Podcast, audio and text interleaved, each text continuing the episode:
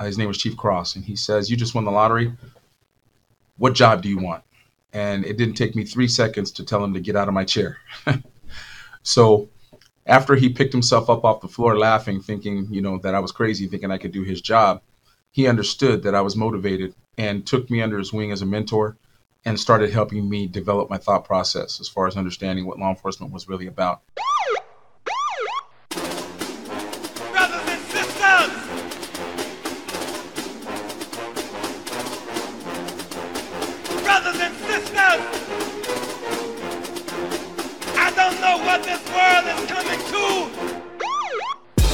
Listening to the Black and Blue Podcast, a discussion and celebration of the roles of African Americans and other minorities in U.S. law enforcement. Your host on the Black and Blue Podcast is Dale Peters, a law enforcement professional with over 20 years' experience in the business. Hop on board this Black and Blue train of interviews, current events, and pop culture conversations. So get ready. The Black and Blue Podcast is coming at you right now. Hey, Black and Blue fam, how you feeling? Welcome to the latest edition of the Black and Blue Podcast, where we celebrate diversity in U.S. law enforcement. My name is Dale, and I'm the host. Thank you for joining me on this wild ride to bring you the stories of minority law enforcement officers from across the country. I hope you get some value out of this content. And if you do, please consider clicking those like, subscribe, and bell icons right down here on my YouTube channel. And if you're listening to me on your favorite podcast platform, please consider rating the Black and Blue Podcast five stars. And check out the Black and Blue Podcast social media pages for more Black and Blue content. You can find me everywhere at Black and Blue US. All right, so today's guest is the Chief of Police of the San Gabriel Police Department out here in Southern California. Everybody, please help me welcome to the show Chief Gene Harris.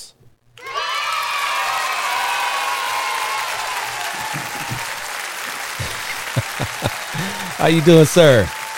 I'm not bad. How are you, Dale? I am excellent, excellent. Thank you for joining me here on the show. I appreciate you. Man, no worries. I'm all in for you, brother.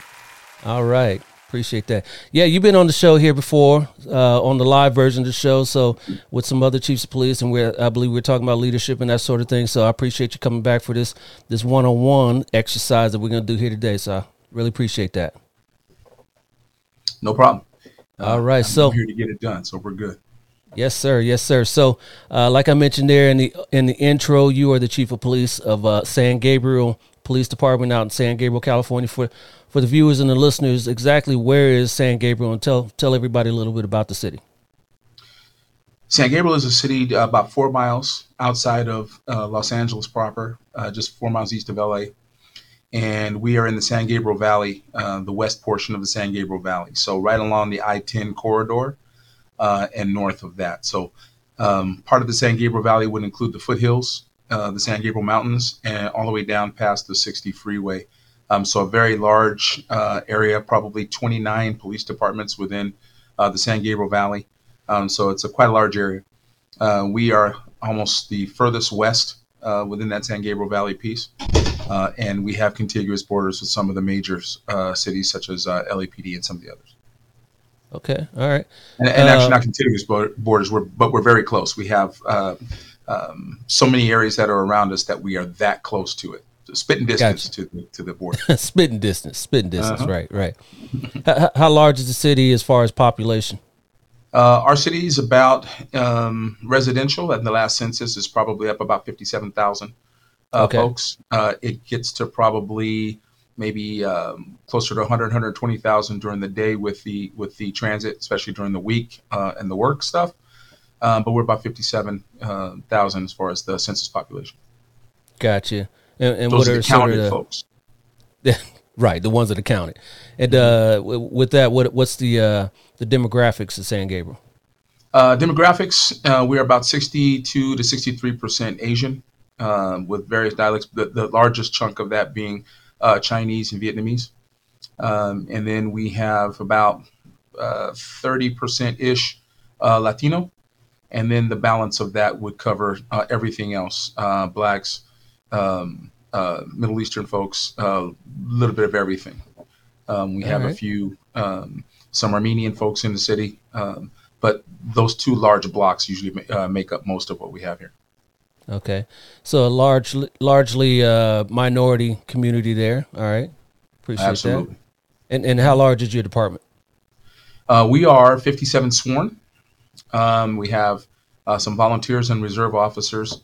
Um, so uh, we're trying to grow the department. Uh, there is definitely a need for that, but uh, we're at about 57 sworn as it stands. Okay, okay. And you were the chief of police there. How, how long you been chief? I'm in year six, um, so moving right along. Uh, as the years seem to just be kind of flowing by, um, but uh, we're in year six, and I think we're doing some good things here. So uh, it's been the first couple years were whoo, heavy, uh, Oh, as it would be for any chief. But uh, then you start getting your legs under you, and you start moving in the right direction. And we're doing some fabulous things here in this community. Okay, okay. Did did you come up there in uh, San Gabriel, or or did you come from somewhere else? Now, I came from the outside. I started my law enforcement career back in uh, the late 80s with the Los Angeles County Sheriff's Department. Uh, I left the Sheriff's Department and went to the Monterey Park Police Department, which is directly south of where I am now. Uh, and I'm now with um, uh, San Gabriel, and I'm in my 30th year of law enforcement. Uh, Thirty years, man. You you, you you've seen it all. Then you you've been around. Seen a little bit of this, a little bit of that, and uh, right. I'm glad to still be standing. All right, all right. And uh, what'd you retire as, or or did you leave as over at uh, Monterey Park? I left there as a captain to take the chief's job here. Okay. So um, that's common in some of these areas when you get to a command position. Um, when openings open up, um, you know, in LA County, there's 45 independent cities, uh, Los Angeles, and then 44 others. And so there's a lot of opportunity for chiefs of police jobs uh, as they come up if you're in a significant command position, which I was. Yeah, and uh, Monterey Park is is basically kind of the same as San Gabriel as far as population.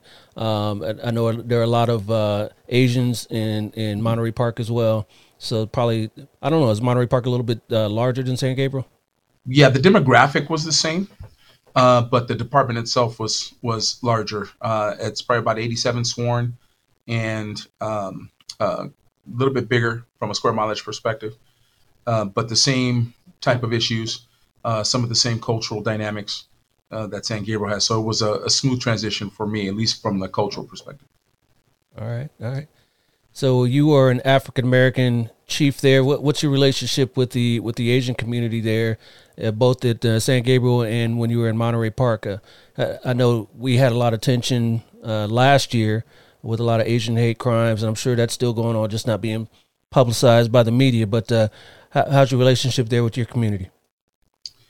Well, it started for me back when I was with Monterey Park because it was a lesson for me. I came up in patrol and some of the other specialized assignments where I worked frontline positions um, dealing with members of the community, and in this case, specifically with the Asian community.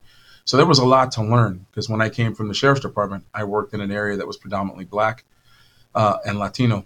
And so when I got here, um, I had to broaden my horizons and understand uh, a lot about the different here, meaning Monterey Park. I had to understand a lot about the cultural norms, the cultural dynamics, and I had to get on a very steep learning curve. Um, and it was really good for me um, because I came from a very diverse uh, upbringing uh, with with uh, the places and positions that my mother put me in uh, to make sure that I was well versed and well rounded, and and I, I didn't have just a one size fits all view of what culture meant. And so it helped me out. It helped me keep my eyes open, and I learned quite a bit in Monterey Park that just translated when I came to San Gabriel. Understanding Asian culture, understanding first generation versus second generation, um, understanding the working culture, uh, understanding the educational aspect of that, and really getting to know what it is we need to do to make sure we're servicing these communities properly. Yeah, yeah, and and I love I love that uh, it, experiencing different cultures. That's that's one of my big things, and how I was brought up as well. With uh, you talked about your mom putting you in those positions. My mom kind of brought me up with with that uh, respecting all different cultures. So that's why I have friends of all different races, and and and I just love. Uh, you know, one of one of my good friends is Asians as well. Um, back when people were still saying Oriental, and I wasn't saying that, I was calling him Asian. He even told me, "Hey, I appreciate that." And uh, and I'm I'm a guy that tells uh, people, you know, whether you have an Asian name or or an Armenian name or Middle Eastern, uh, make me say your name the correct way. Don't don't change your name to John if your name isn't John. Make you know, make me say your name the way your mama gave it to you. So uh, you know, I really appreciate people's cultures like that. Yeah, help me understand it. Help me understand yes. it. And uh, Mama Harris, I call her Miss Ruby. Uh, everybody calls her that. Uh, really taught us to be my brother and I um, to be open and understanding of all of these cultures because we have to live together. And I think it was probably one of the greatest lessons that I was able, you know, able to bring. Because when I was born, we I, I, was on 99th and Budlong, you know, down in South Central. Um, okay. Then we moved down to Wilmington. We're a little bit of a different dynamic. Uh, moved from an all-black dynamic to uh, you know a mixed black and Latino dynamic, where I went to high school. And so I had to learn to operate in different in different places, as did she, working for the federal government and being, you know, working at, at aerospace and with a lot of different people from a lot of different backgrounds. So um, it was really a good lesson for me, and I use all of those lessons today. Chief, are, are, are, we related? Are we can here? we talking the same experiences that same. You know, my mom. Yeah, she when my mom when we moved out here from from uh, Columbus, Ohio. My mom worked in the in the uh, aeronautics industry at Lockheed. Mm-hmm. So yeah, she worked over there. Lockheed was over there in Burbank. So then we moved over there, Burbank, Glendale area. So that's where I came up because you know she was working over there. So man, all this is like deja vu. Yeah, we might be we might be cousins. I'll call you my brother right. from another mother, right? That's, that's exactly exactly. so what what kind of brought you to law enforcement? Um, you know, you say your your mom brought you uh, to different experiences. What what kind of brought you into the law enforcement uh, field? Well, you know, I, I'm not sure that my drive to serve came from any one place other than within um, because I've always felt that when I was a youngster um, that I wanted to be, you know, somebody, someone that was going to be out here in, in a, a role of service. So when I was 17, I joined the United States Marine Corps. My father was a Marine, um, and so uh, my friends went to the Marine Corps. So I joined when I was 17, having a clear understanding that I wasn't ready yet for what the world had to offer. I had to develop and become a man, and I think it's to this day the best decision that I've ever made uh, as far as my development. Um, and I did my service there um, for five years and then got hired with the sheriff's department. And, uh, you know, I've only had two real jobs the Marine Corps and law enforcement. And for me, it has really just, you know, that saying where they say if you if you do something you love, you don't work a day in your life.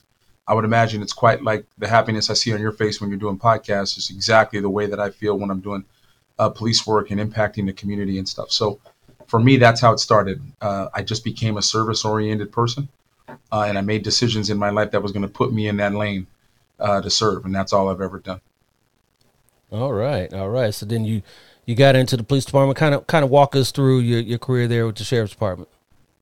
Um, I left the Marine Corps and got hired on my 21st birthday within the sheriff's department.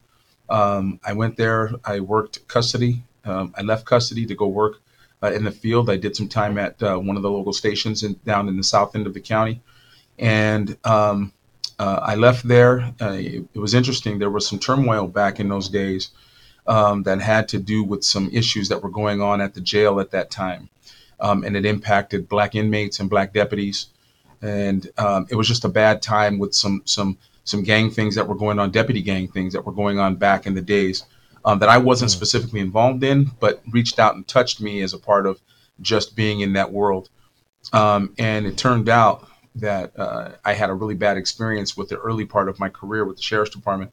Um, I probably won't go into too much detail about that here on this podcast, uh, but what it did was it made me focus and see if there was opportunities elsewhere, and uh, it turned out that that worked out well for me. So uh, that's how it kind of went. Um, I had the opportunity to distance myself from things that might tend to drag a brother down, and I decided I didn't want to go that route, and so I made conscious decisions to do things a different way.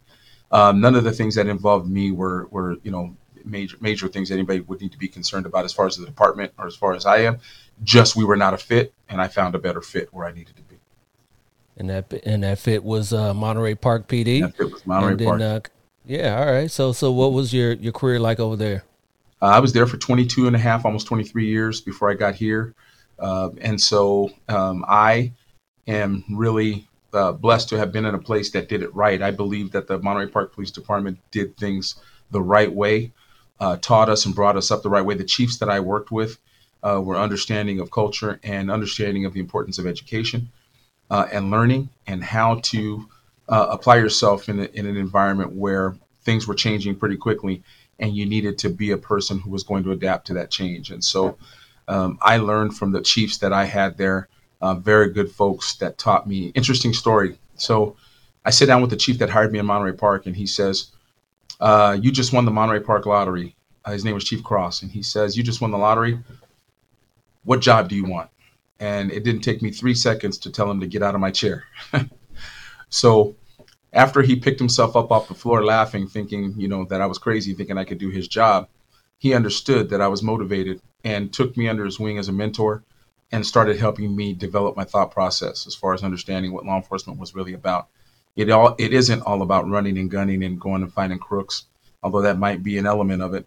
What it really is about is community service and finding ways to positively impact the communities that we serve. And I have taken those lessons really to, uh, to heart, and it's helped me in my career. And then the following chiefs did the same thing. And so I've grown and developed and probably have become the chief that I am today, uh, certainly in, in large part due to what they've taught me. So it was awesome. I've worked just about every assignment you can work without, with the exception of motorcycles, because my opinion, I don't, I don't know, black people might, we shouldn't be on two wheels, but that's uh, just, well, that's just come, my come own on, thing. Come on now, that's chief. Come on thing. now, chief. you know, I, you know, I got to kind of, uh, kind of second that. You know, I, I like motorcycles. I've had uh, motorcycles in my days, and, and and motorcycles. It's not a question of when you go down because you're gonna go down, but how hard. Mm-hmm. So I've been down before, broken an ankle, and uh, almost at my current agency, almost went to uh, to motor school.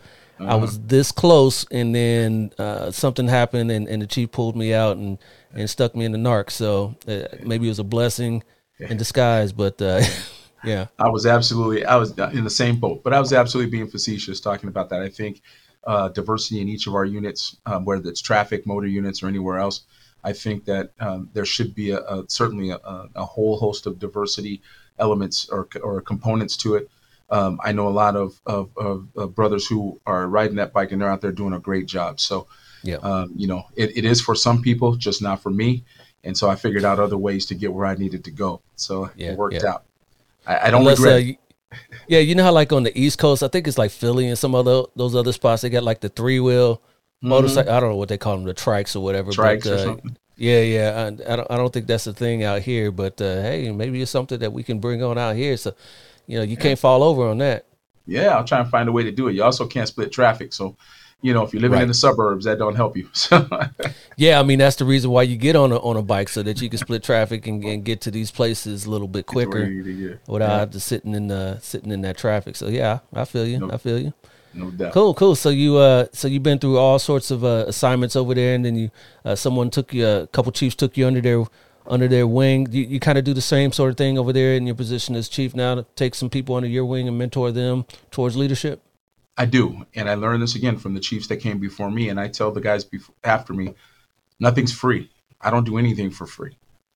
Everything costs something, and we're not talking about money here, but you're going to pay it forward by helping the next person. When you come in and you get this mentoring from me, the way you pay me back is you mentor the next guy or gal. You mentor the next people and give them. You don't turn anybody away. It's kind of like driving down the street and seeing somebody on the side of the road with a flat tire. We all make a decision whether we're going to stop or keep driving. I've made it my decision that in this profession we're going to stop and we're going to help people, uh, if for no other reason than to make sure they're safe and healthy and all that. But if you're coming to me to get answers and and, and get answers to questions and mentoring, um, I'm not giving it unless you're willing to pay the price, and that is to pay it forward and bring other people up to speed. Each one teach one. So that's what it's about, and so it's been working out pretty good.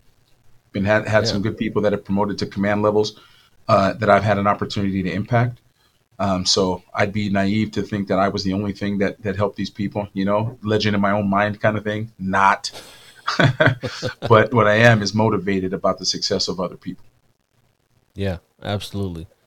And uh, as you, as an African American uh, law enforcement officer, what what kind of experience did you have? Let's say when you first decided you want to get in the profession. I mean, you started in the military, and that was a noble profession. But then when you switched over to law enforcement, did you kind of get anything from your mom other than you know you being her son and her not wanting to see you hurt? How about your family, your mom, your friends, anybody trying to say, hey, you know, Gene, maybe you shouldn't go this way because you're working for the man? Well, we had some of that happen, but again, my experience was a little different because of where my mother worked. Right, she was working as a civilian contractor with the Air Force, And so she had to work with people um, of all ethnic backgrounds, and at that time, predominantly white. Um, and so she learned how to navigate uh, in the world of of common sense and um, you know keeping yourself in a position where you can see what's coming. And so um, the whole thing is making sure, at least the message and the lessons that I took, was ensuring that you put yourself in a position to be successful by putting yourself in a position not to be seen in a negative light. So one of the things that happened with me at a very early age was the first day I tried to wear my pants sagging around my butt. My mother had issues with that, and that switch let me know that wasn't the way to go. So um, there were a lot of times where I started figuring out how to act right up front. And I'm not casting aspersions or putting people down, but that was a lesson that I needed to learn. One of the value, valuable lessons is I had a teacher in school who I absolutely hated. I hated her. I, I couldn't stand her. And I don't think she liked me. And I came home and told my mother, get me out of that class. You need to put me in a different class. I can't stand this lady. She can't stand me. That's the reason why I'm failing. And for two semesters, my mother said, I'm not taking you out of the class. All you need, you can get a C for putting your damn name on the paper. So show up, do what you're supposed to do, and don't act a fool. Mom, you got to get me out of this class. I failed it two semesters, Dale, two. And I'm not. I'm not the wow. brightest bulb in the box, but I'm not stupid either. I was just being a clown. Uh-huh. And so what mom told me was, I'm not pulling you out of the class. You're going to have to get through that class. That lady, uh, she said it kind of in a southern drawl. She said, that lady ain't studying you. She's gonna go home and she's gonna be with her family. She's going on her vacation. She's doing these things. That teacher doesn't need you, but you need something from her. So you get to that class, you act right like you're representing your name, and stop acting a fool. And I tell you, Dale, the first, the next semester after that lesson, I passed. I passed with a C, but that's better than the F I was getting the other two semesters. But mm-hmm. the lesson that I got that was the A lesson was I control my conduct and behavior and I can manipulate the environment around me to do what I needed to do by understanding what my own role is. Right? I understand that there's right. race issues in this country and in the community and counties. I understand it, but I'm not going to be a victim of it. I said that in your last in your last podcast. I said we have to understand it, but I don't want to be paralyzed by it, and I'm not. I have to recognize when I am, and I try to dispel myths and all those kind of things, and step up and do things as if my mother's watching me all the time. So um, we had yeah. some issues, uh, and I worked through them. And uh, I come from a background again with my mom doing what she was doing. All of my friends uh, were multi ethnic. And so I got an opportunity to be in homes with, with people who had different ways of seeing things. And I got a little bit different lesson spending the night with my friends a Samoan guy, a white guy, a couple of Latinos, and a white dude who thought he was black. So we had a few, we had a few of those, and we just learned from each other and, and, and those yeah. families. And so I was well rounded in that respect. That's awesome. And then when you finally did make that decision to to be in law enforcement, none of them kind of try to sway you the other way? Um, not for the issues that you might think. My, uh, my mother didn't want me to join the Marine Corps. Um, she had issues with that, but I did it anyway. Um, and so that was about safety for her baby, you know. Yes, yes, exactly. What she got to do. Uh, yep. Wasn't a whole lot about the other part of it, but um, we did get that upbringing telling us about what to do when you're stopped by the police and put your hands at 10 and 2 and how to respond when you're stopped um, and not to make it uh, not to blow things out of proportion when they don't need to be blown out of proportion. And that has saved me quite a bit. Um, when i was young i got stopped quite a bit just for whatever those reasons. I won't i won't say it's because there was a, a, a race or a color issue. I'll just say i got stopped and i was doing stuff i shouldn't have been doing. So yeah. the bottom line was act right and you'll get treated right and i never had a real bad experience uh, with that and again, me saying I haven't had the experience, it doesn't put anybody down who's had that experience. All those experiences are important. I just wasn't one of those people who had those type of experiences. Yeah, yeah, yeah. It's funny that you mentioned uh, when you get stopped. You know, you had that talk and and and to to know how to respond and all that kind of makes me think about uh, when you hear the the, the phrase "fit the description." Mm-hmm. Uh, you know, when when black folks, you know, we we kind of heard that over the years, and, and people people kind of say that in jest. We had a we had an incident at my agency uh, last week that I backed on calls. You know, I'm not in patrol right now, but I backed on a on a 211, which is a robbery for for those of you outside of California. Uh, and the description of the suspect was a uh, elderly, not elderly, but a middle aged white guy. So, and they gave a description of of his shirt and his pants, and he was even carrying a, a bag with a logo on it. So one of my partners rolled up, another brother rolled up, and he saw somebody walking not too far from from where this this uh, incident happened, and somebody fitting that description, and he stopped him. Turned out this was not the suspect. After we got you know the pictures on our phones from the from the place, and and the two of us just laughed, and, and even he laughed. But you know, yeah, he really did fit the description. And we spoke to him. We showed him the call on the cat on the CAD and everything, and, and he laughed about it. But it got me thinking he was really prof- not professional, but he was really uh, uh, accepting of what we had to do as law enforcement officers. You know, we we treated him professionally and all that too. But yeah, he did fit the description. And when you say you know not to pop off about it and and know what to do when the police stop you, that you know it didn't have to blow up because you know yes he was just minding his own business and then he did get detained by the police. Well, part of what you guys did, you and your partner, you probably rolled up and acted professionally, right? You're going to do what right. you have to do. You display the command presence that you need to display. You have the right to stop him if he's matching the description. You did exactly what you were supposed to do. And I look at it this way: if it's if if it's legal, moral, ethical, safe, and within policy, that's a strong foundation to build on conducting whatever the operations are that we're conducting, right? And so you did that. Turned out not to be the guy. Uh, nobody put any any any foul hands on somebody he was understanding, you were understanding, and everybody went on their way to go do what they need to do. And I think that that right. is that that that lesson um, is a big deal uh, that people should should get. And for me, in the black households, um, I have relatives and stuff that some of them back in the days were not always on my side of the law. I mean, that's just that's a fact in many families. And what we're failing to do is teach people how to act under those circumstances. And I think that that's a big deal. Um, we need to be making sure that we're teaching people on both sides of that stop the people being stopped, uh, the people conducting the stop, how to act in, in, in a way that doesn't escalate circumstances unnecessarily. And I think that we're failing to do that, and there's a lot of reasons for that. Yeah, I, I, I think uh, you know, like you said, Chief, I appreciate that. How how my partner and I came off as professional, and we didn't do anything unnecessarily, and we spoke to him, kind of gave him information as as we had it, and he was understanding of that, and which didn't you know escalate his his anxiety and that whole thing. So yeah, that's you know a lot of a lot of people don't do that on both sides. Mm-hmm. Yeah, and uh, unfortunately, we happen to be now law enforcement. Uh, you, you're sitting right in the middle of this. We happen to be on the side of things where um, there's a microscope looking at the profession as a whole. Yeah, and so we, uh, regardless of what color blue um, or what color green we are, that light green, dark green, dark blue, light blue, whatever whatever we bring to the table, um, there are elements of understanding that we have to be in touch with and in tune with. And that is the biggest thing that I think we're failing on.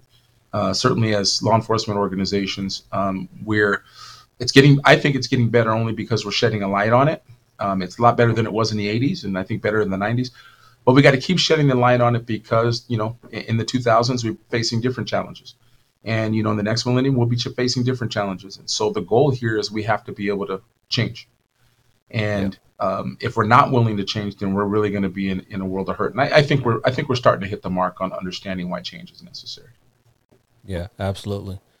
And that change comes with uh, you know a new breed of officers out there that we're we're all trying to fish in the same pool. Uh, my agency, we're hurting for people. I'm sure your agency's hurting for people, and it's kind of hard to find people that are willing and and and able to join the profession. I remember when I first came up in the '90s. I'm sure, like you, there were lines around the block to apply for these positions, and now you can you can't finally uh, find anyone who wants to apply for these positions. How, can we kind of change that narrative? One of the problems we're facing, um, I'll, I'll, use San Gabriel as an example. Um, I'm the president of the Los Angeles County Police Chiefs right now, so I represent the 45 independent law enforcement agencies in LA County, and each one of those departments has a different demographic when you're trying to get your departments to have the face of what your community looks like, right? There's multiple demographics that we're doing. Yet we're all faced with the same problem. So in San Gabriel, as an, as an example, um, we are 63% Asian. But when I go pull the applications, less than 1% of 1% of my applications are Asian people, right? Um, one of the one of the things I'm looking for is language capabilities and cultural capabilities. I had to I had to hire a Russian guy who speaks Mandarin fluently in order to kind of satisfy some of those needs. And so it's just odd, you know, you go back and you look at what they said after Ferguson, and they were talking about the Ferguson effect and how you had a lot of white cops po- policing a black neighborhood. Um, as a as a police executive, I, I, I, get that on on its face, But when I look at the hiring piece that I'm now in charge of, I look at where are my folks that are going to be able to put me in a position where I have more people that look like this community. And so um, the recruitment effort is paramount in our minds here in LA County. How do we get those people interested and motivated to come into this profession? And it, it's an interesting it's an interesting dilemma because I can't hire. A, I, I have a hard time finding Asian uh, applicants. Uh, no problem finding Latino applicants. I got no problem finding white applicants. Um, um, I've had some black Now- applicants come through, But do you think that's a cultural thing? I know a, a lot in the Asian community, uh, law enforcement isn't a as as noble professions as say you know medicine or law or or engineering. Well, I mean, for obvious reasons. Hey, even in my household, you know, I got I got a uh, a son who wants to go into medicine, and Mm-hmm. he's over at uh, one of the UC schools, and the daughter's about to graduate high school, and she's not interested in law enforcement. And uh, props to my daughter; she just got accepted to Howard University, so she'll be go- yes, indeed, indeed. But yes, thank you, thank you.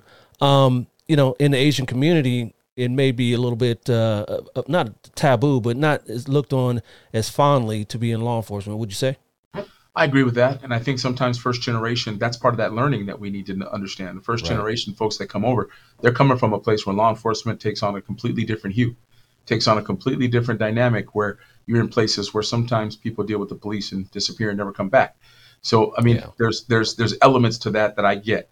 The second generation folks are starting to get there, but I do believe it's cultural um, in a lot of instances. And an interesting story: one of the chiefs that I was talking about earlier uh, was a, a Chinese, and he I worked for him, and he was an outstanding leader.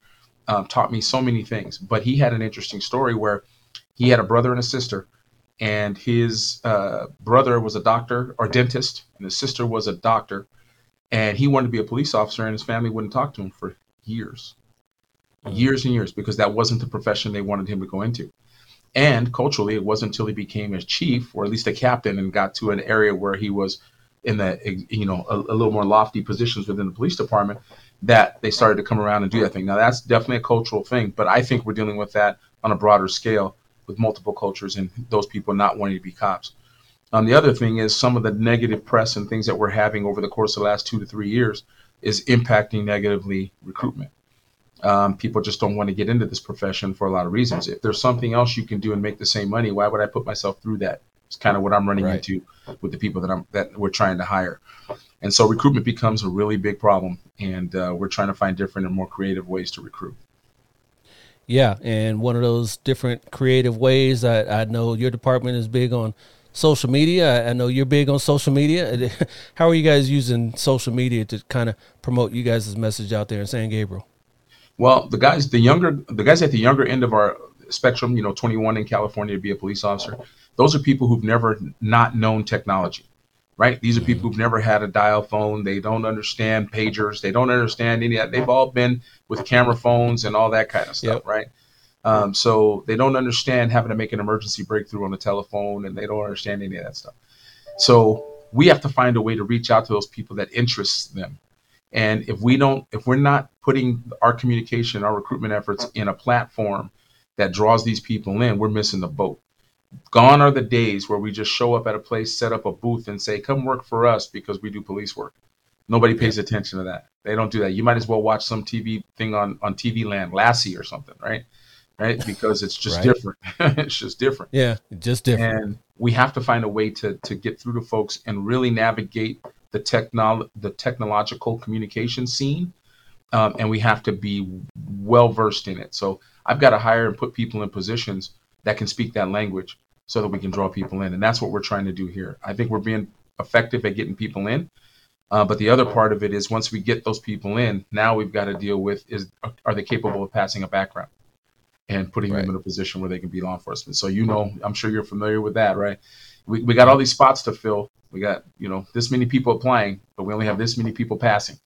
So what do we do? And uh, that's going to be a dilemma from now to the end of time. I'm not complaining; it just is what it is. Is what it is. Yeah, because like I said, you know, back in the day when you had you know ten thousand people applying for for hundred spots, or or in agencies like ours applying for ten spots, um, you know, you you could whittle those down because you're going to lose people along the process anyway. But now, but now when you got hundred people applying for ten spots, and you're gonna lose, you know, most of those people anyways. It, it Mm-hmm. makes makes it kind of hard.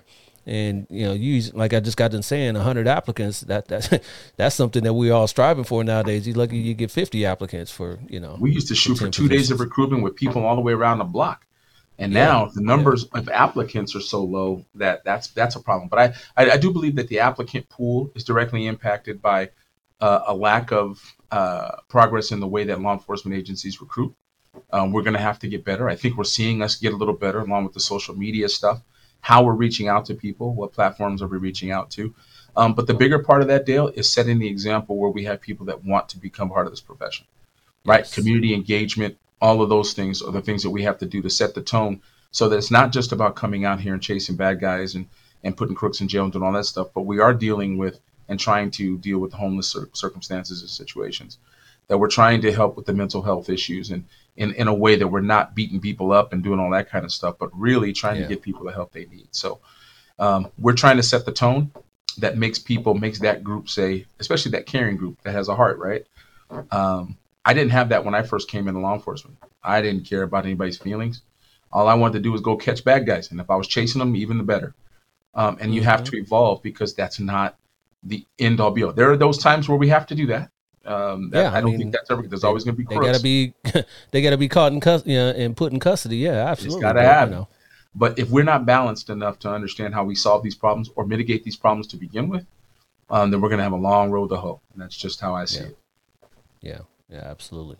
And uh, and still talking about social media. Uh, so so that means TikTok. We we gonna see Chief Harris uh, doing some TikTok dances, or, or Oh, I've done been- TikTok, man. I'm hot on uh, TikTok. yeah, man. I really? did. Uh, Yeah, I I, don't have TikTok, so Come Yeah. on, man. I've, I've done some TikTok dances with the local uh, Oh. high schools.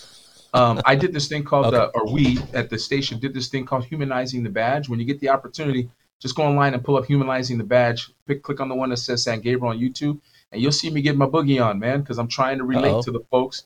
I'm trying to Uh-oh. relate to the folks that you know we want to get in and Yeah. get in this place and let them know we're not stuffy.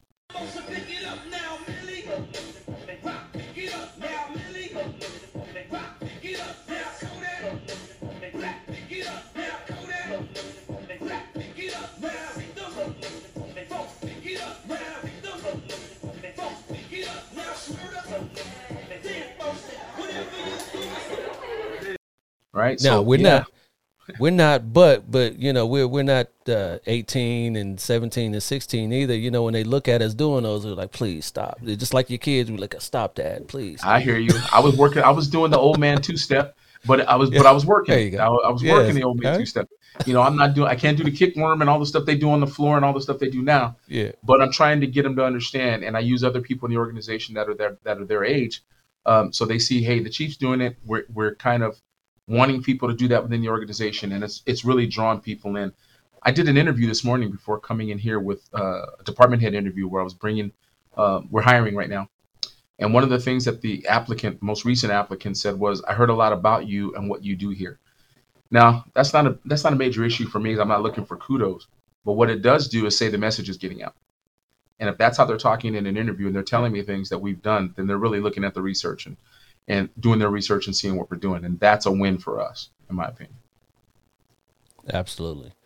And then uh, earlier you were talking about the the importance of education. What uh, what sort of educational background did, did you have? Because I know you you got more than just uh, your GED from uh, Yeah. from high school to, to be the chief of police over there. Yeah. Well, I, I've got two master's degrees. Uh, I got a master's degree in uh, organizational management, and I have a, another master's degree in law enforcement and public safety leadership. And although those things are not needed uh, to get in this position, typically um, education, further education, really denotes and demonstrates the, the critical thinking part of what's necessary in the job. I'm much better having had that education than I would have been not having that education, and I see it that way. Um, I, I look at it for the critical thinking skills that it provides and that I can apply across the board. Uh, there's nothing that replaces real life experience or work experience, but there's also understanding the writing process and learning how to write and learning how to read uh, and do research. And um, in this job, research is important because you have to understand how to mitigate problems in the community, and it requires a lot of that kind of stuff. And you get that at, with education. So for me, in the recruitment process, education is huge. If all things are equal, and I got one position and I got two people testing, and they are equal in every way, but one person has education, guess who's getting the job? Right. And that's just how Yeah. I look at it because of that that that broadness of thought that we need to have. And um, that's that I, I think it's a winning formula. Yeah, yeah. It shows that they know how to take a task and follow through with it. Yes, sir. and perseverance with it, you know, because it's not going to be easy, and and especially if uh if they were an adult learner, it absolutely shows that perseverance there. So, you know, they were absolutely they were getting their you know getting their education while they were working. So, yeah, that, Yeah, I think it's huge. I just think it's Yeah. so huge, and people need to get that. And we have room and space for people who don't have the education. Not everybody's meant to go to school and do those things, but education comes in many forms. And so, throughout the course of careers, you know, over 30 years, and you're familiar with this, being engaged in law enforcement, there's training and things that will get you advanced leadership training that will get you to some places that can help you. Uh, the National Academy. I'm a National Academy graduate, class 263. Uh, I went to the West Point Leadership Program and and and got some of the best leadership training I've ever had. And then you know I did command post command college here in California, and so any one of those is good enough. Sometimes in the application process, but my commitment to the education was I if I want people to really do all they can do, I I said I got to get all three of those, and I worked for people who allowed me to go do that, uh, and it worked out. So for me, it's about motivation, and enthusiasm. Um, that enthusiasm is the force that creates momentum. So you got to have your head screwed on right to get that kind of stuff and that's what i try to promote with the people that are coming on Yeah, yep. And uh, we're we're just starting to pull through. Uh, we were talking about the uh, the pandemic a little bit earlier, um, and the Omicron, you know, those variants and Delta and all those variants coming. How, how are you guys over in San Gabriel dealing with it? And, and how about your department in, in general? Uh, you guys had any losses? Um, how are you guys dealing with uh, with COVID? Uh, no losses and for us we were fortunate. Um, i was the first one in the organization to get the vaccine. I, I am I, I said i have to set the tone if i'm going to expect other people to do it and this was long before there were any mandates and any of that stuff came out. So fortunately for us we had about an 85 cent voluntary compliance citywide. So we had a very good response here and some agencies did not have that so we were fortunate. Um, and we haven't had any losses but monterey park my old shop just recently lost one person uh, to covid and so um, it is happening and it is out there. I think as chiefs, we can get in front of a lot of this by setting the tone. Again, um, going out and making sure we get those, get that. Uh, we froze up a little bit. Yeah, yeah, you're back. Okay, we're back. All right. So, I mean, to me, it's just setting the tone again. And and I had doubts about the vaccine. I really did. I, I didn't want to go get it. I was more inclined to just catch it, get through it, and see what happens. Hopefully, I'm one of those ones. Uh, but that's not how you lead in the department. So sometimes you got to put those other folks ahead of yourself, and that's what we try to do here. Right, right.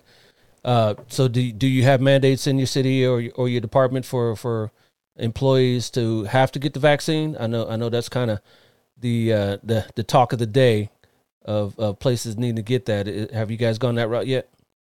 We are we are not early adopters because we're waiting for the government, and the local and the state government, and the CDC to get it right as far as consistency. Um, you know, it's come out that it was going to be this way, and then it came out it was going to be that way. And I, I, my city manager is a very, very thoughtful person, and I, I agree that it, it's not always good to be the first one to do something. Let's see how it pans out. Let's make sure we got it all squared away. So for us, because we had the voluntary compliance, we weren't in the same boat of the mandate. Um, we had such a high level of voluntary compliance. We are prepared to do the mandate, but we're trying to see how the the local uh, legislation comes through to see if how that's going to work.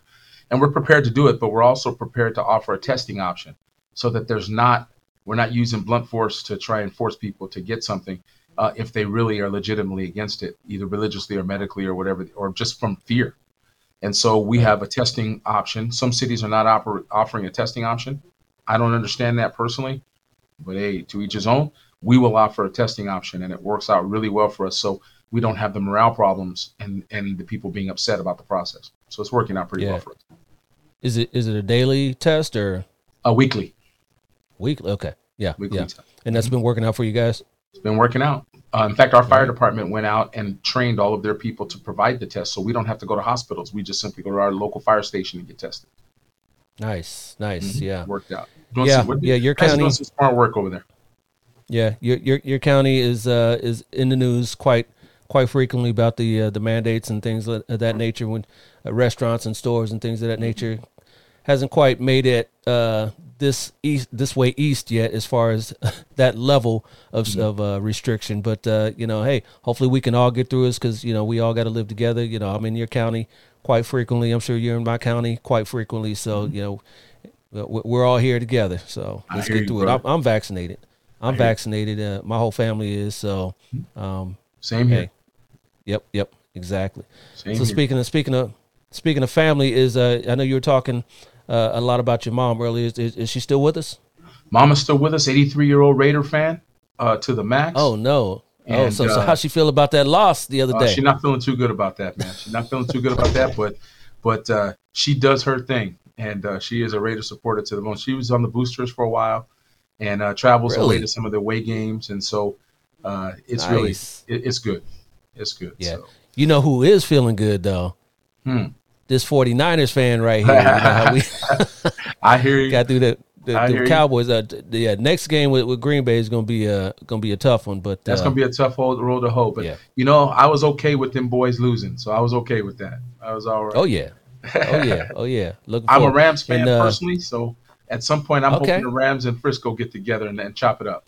Yeah, I was I was at that game last week too. Over Mm-hmm. at uh, over at SoFi, my first time being over there at SoFi. I I really enjoyed it.